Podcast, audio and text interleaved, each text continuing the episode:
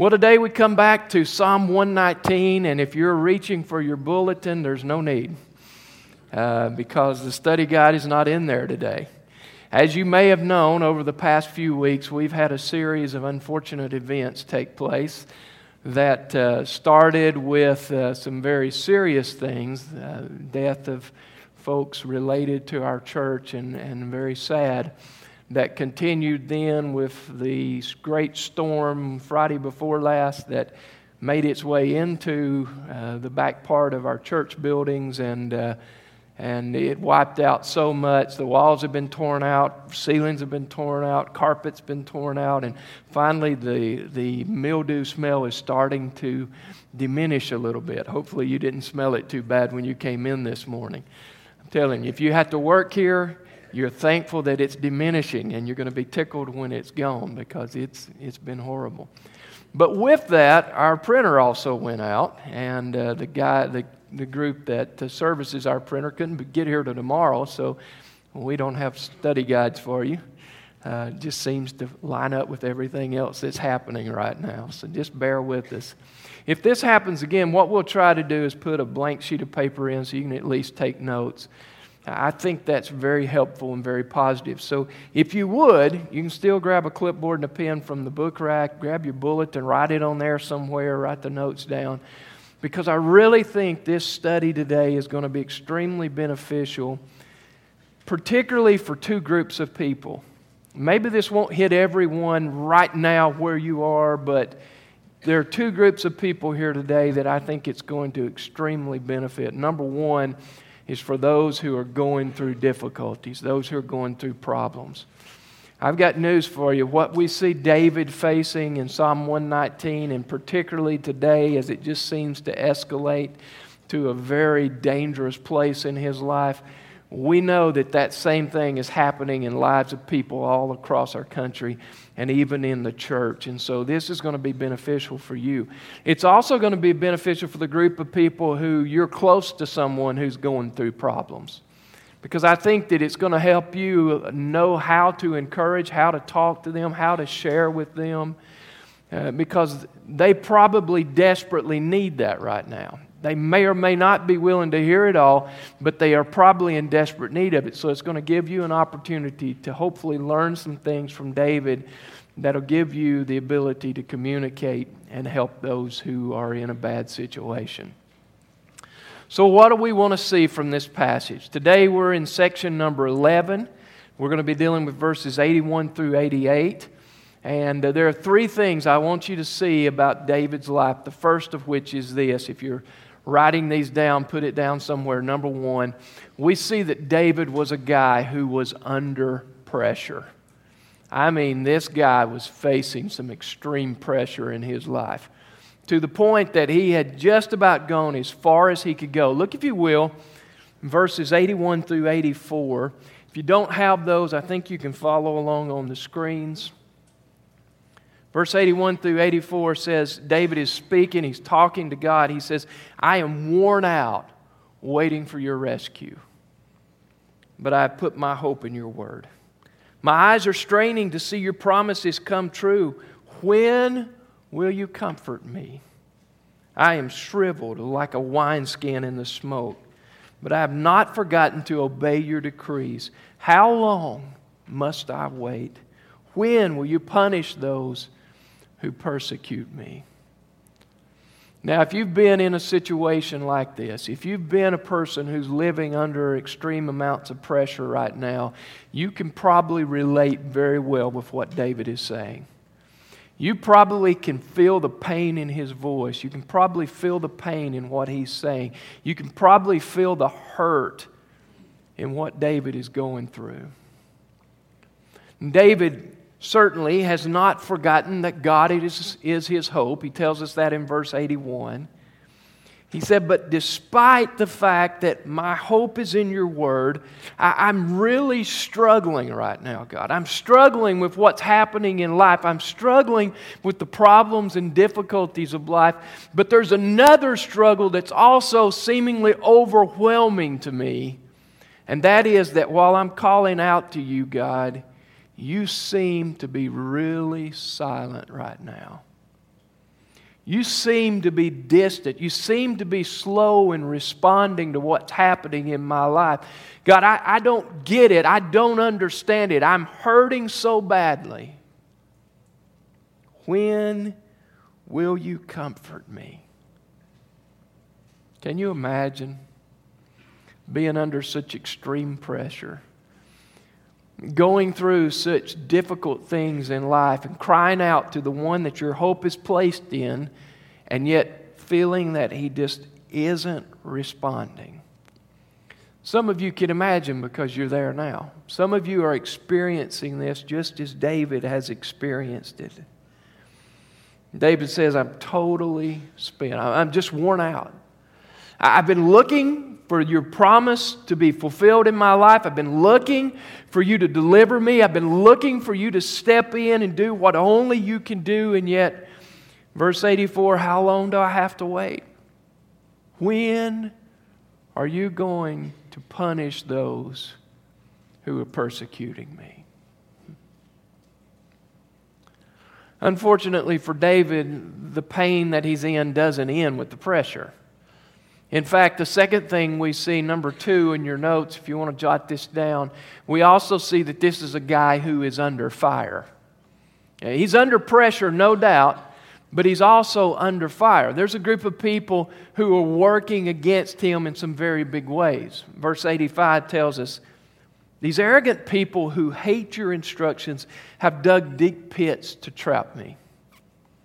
That's interesting what David says here.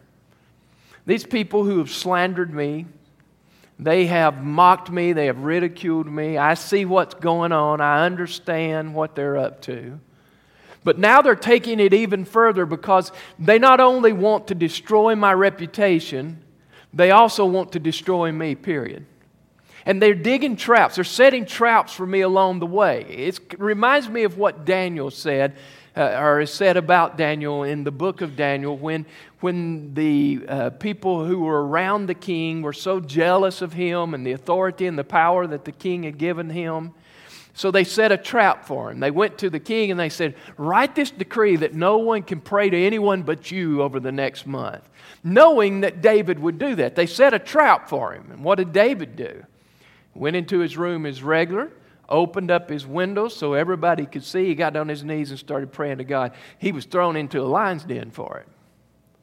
That's a pretty big trap, right? I mean, you would agree that that's not something that most of us would like to see happen on a regular basis. We get thrown into a den of lions. David had gone through some issues, and he's saying, Now, I see what they're up to. They're setting these traps, they're digging the pits for me, they're trying to make me fall. Interestingly, David gives three very important thoughts about these particular people, these that he has determined are his enemies. Number one, he says they are very proud. They're very proud, these arrogant people.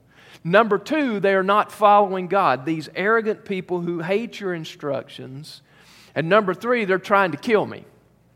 Number one, they're proud. Number two, they, they're not following God. Number three, they hate me, they despise me, they're trying to kill me. David lays out for us a, a, quantifiable way for us to determine who is an enemy for us. I mean, he's very direct. He's not saying, well, you know, basically they're good people. Basically, these are, these are some really sweet people. They, they just, for some reason, have an issue with me. No, he just says it like it is. David looks and sees what's going on in the situation, and he says, These are my enemies. These are my enemies. And you would have to agree with me that someone who's trying to destroy you, someone who's trying to kill you, is probably not your best friend. I at least hope that you could agree with me on that. These are probably not your best friends. David is telling us again what we have seen several times in this study that God is bringing us to a place to where He wants us to see things as they really are in this world.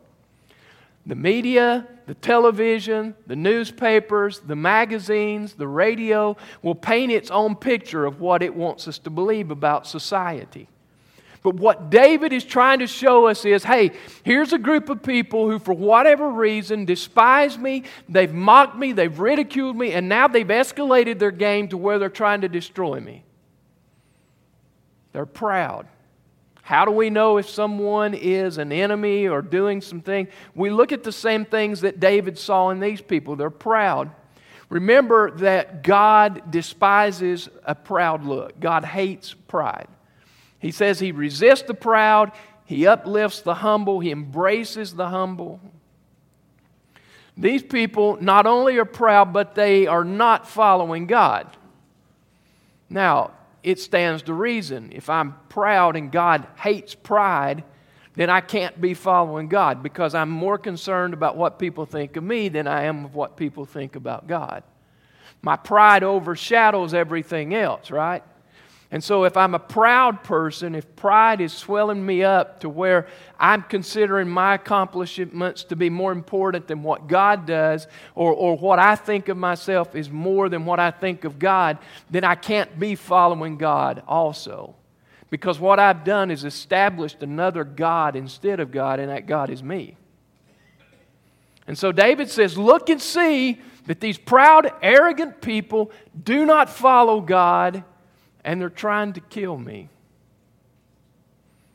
And he wants us to understand that we can observe the same things going on. It's not that we push people away. It's not that we stop loving them, we stop telling them about Jesus Christ, but we acknowledge what's happening and we stop being a confidant to them or with them. We stop taking them into our confidence because they'll take and use what we say against us. We stop trying to gain their affection and their attention. Why do I want someone who's trying to destroy me to, to be more focused on me? Now, this is common sense, I hope. But the problem is we push away the people who are really trying to help us, who really love us, who are really trying to strengthen our relationship with Christ. And we grasp for those who are trying to hurt us. Don't understand that mentality. I really don't. I know it's something that a lot of us have problems with. We're people pleasers. Maybe that's the biggest clue in this thing. We're people pleasers, and so we really want to please those who hate us. And Instead, what we need to determine is that we're just going to please God. And if everybody else likes it, then that's really great. But if nobody else likes it, it really doesn't matter. Because I have a responsibility to live in obedience to Almighty God. You say, well, no, you're our pastor. You work for us. We pay your salary. You have to do what we tell you. Let me tell you something. When that day comes, that's the day I leave. Or at least that's the day you ought to want me to leave. Because my responsibility is to obey God. My responsibility is to do what God directs me to do. Now, your responsibility is the same to be obedient to God's direction in your life. So David lays it out. He says, I'm a man that's under pressure, I'm a man that's under fire. But interestingly, he's also a man who is under control. Number three. Number three is a man who's under control. Under pressure, yes. Under fire, yes. Yet under control. Now, the interesting part about this is that it's not his own control. We saw last week the sovereignty of God how God controls life. And what David was learning through this process was that this is incredibly hard. This is incredibly overwhelming. This is wearing me out. And yet I know the one who is trustworthy, and it is to him that I will cry. Notice what he says in the remaining verses 86 through 88. He says, All your commands are trustworthy. Protect me from those who hunt me down without cause. They almost finished me off, but I refuse to abandon your commandments. In your unfailing love, spare my life. Then I can continue to obey your laws. Last week we saw David going back into his life and observing the good things of life and observing the bad times of life. And the common denominator he found in both situations was that God was always faithful. God was always faithful. David, now in such an extreme situation, says, I, don't even know how I'm still moving forward. I mean, these people have all but destroyed me, they, they've almost finished me off. And yet, God, I know that you are trustworthy. I, I'm not looking to somehow come out of this by my own strength and my own abilities. I know that I cannot overcome what's happening. I know I can't. But God, I know that you are faithful. That you've promised that you would never leave me and you would never forsake me. And as I look at your promises, as I look at what's going on in my life, I cling to your word. I cling to your promises. Because I know that even though something's happening right now and it seems that you've delayed your response, it seems that you're not listening to what's happening in my life. Even though all of this is going on, God, I know in my heart that you're faithful.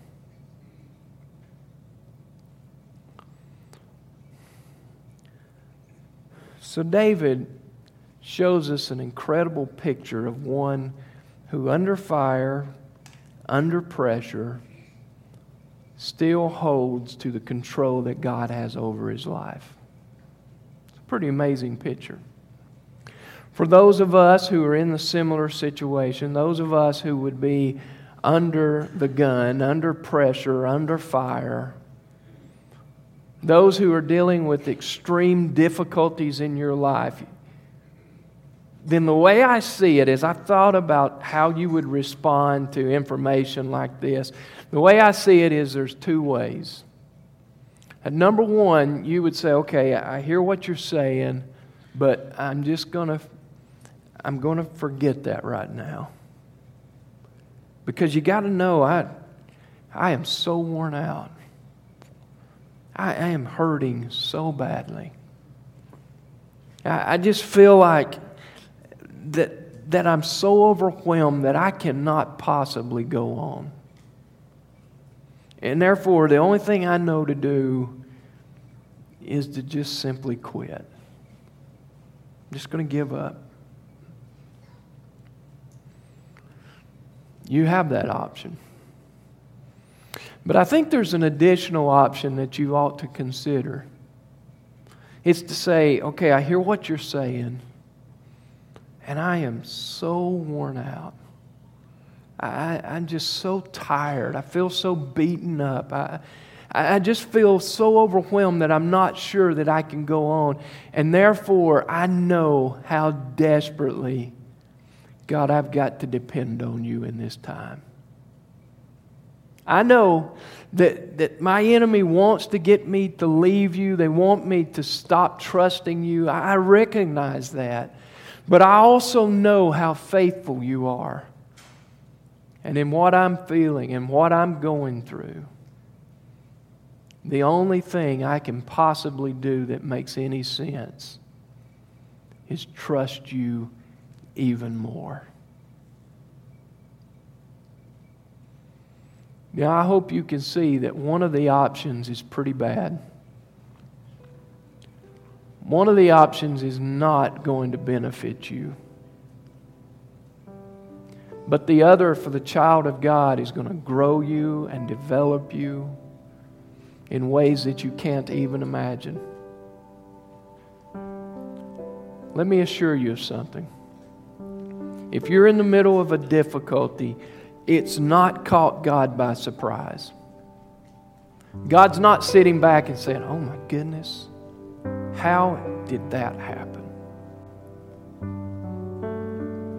But God has been steering things for hundreds of years, thousands of years, putting pieces of the puzzle together, moving your life as He sees fit in order to bring about what is absolutely best for those who love Him.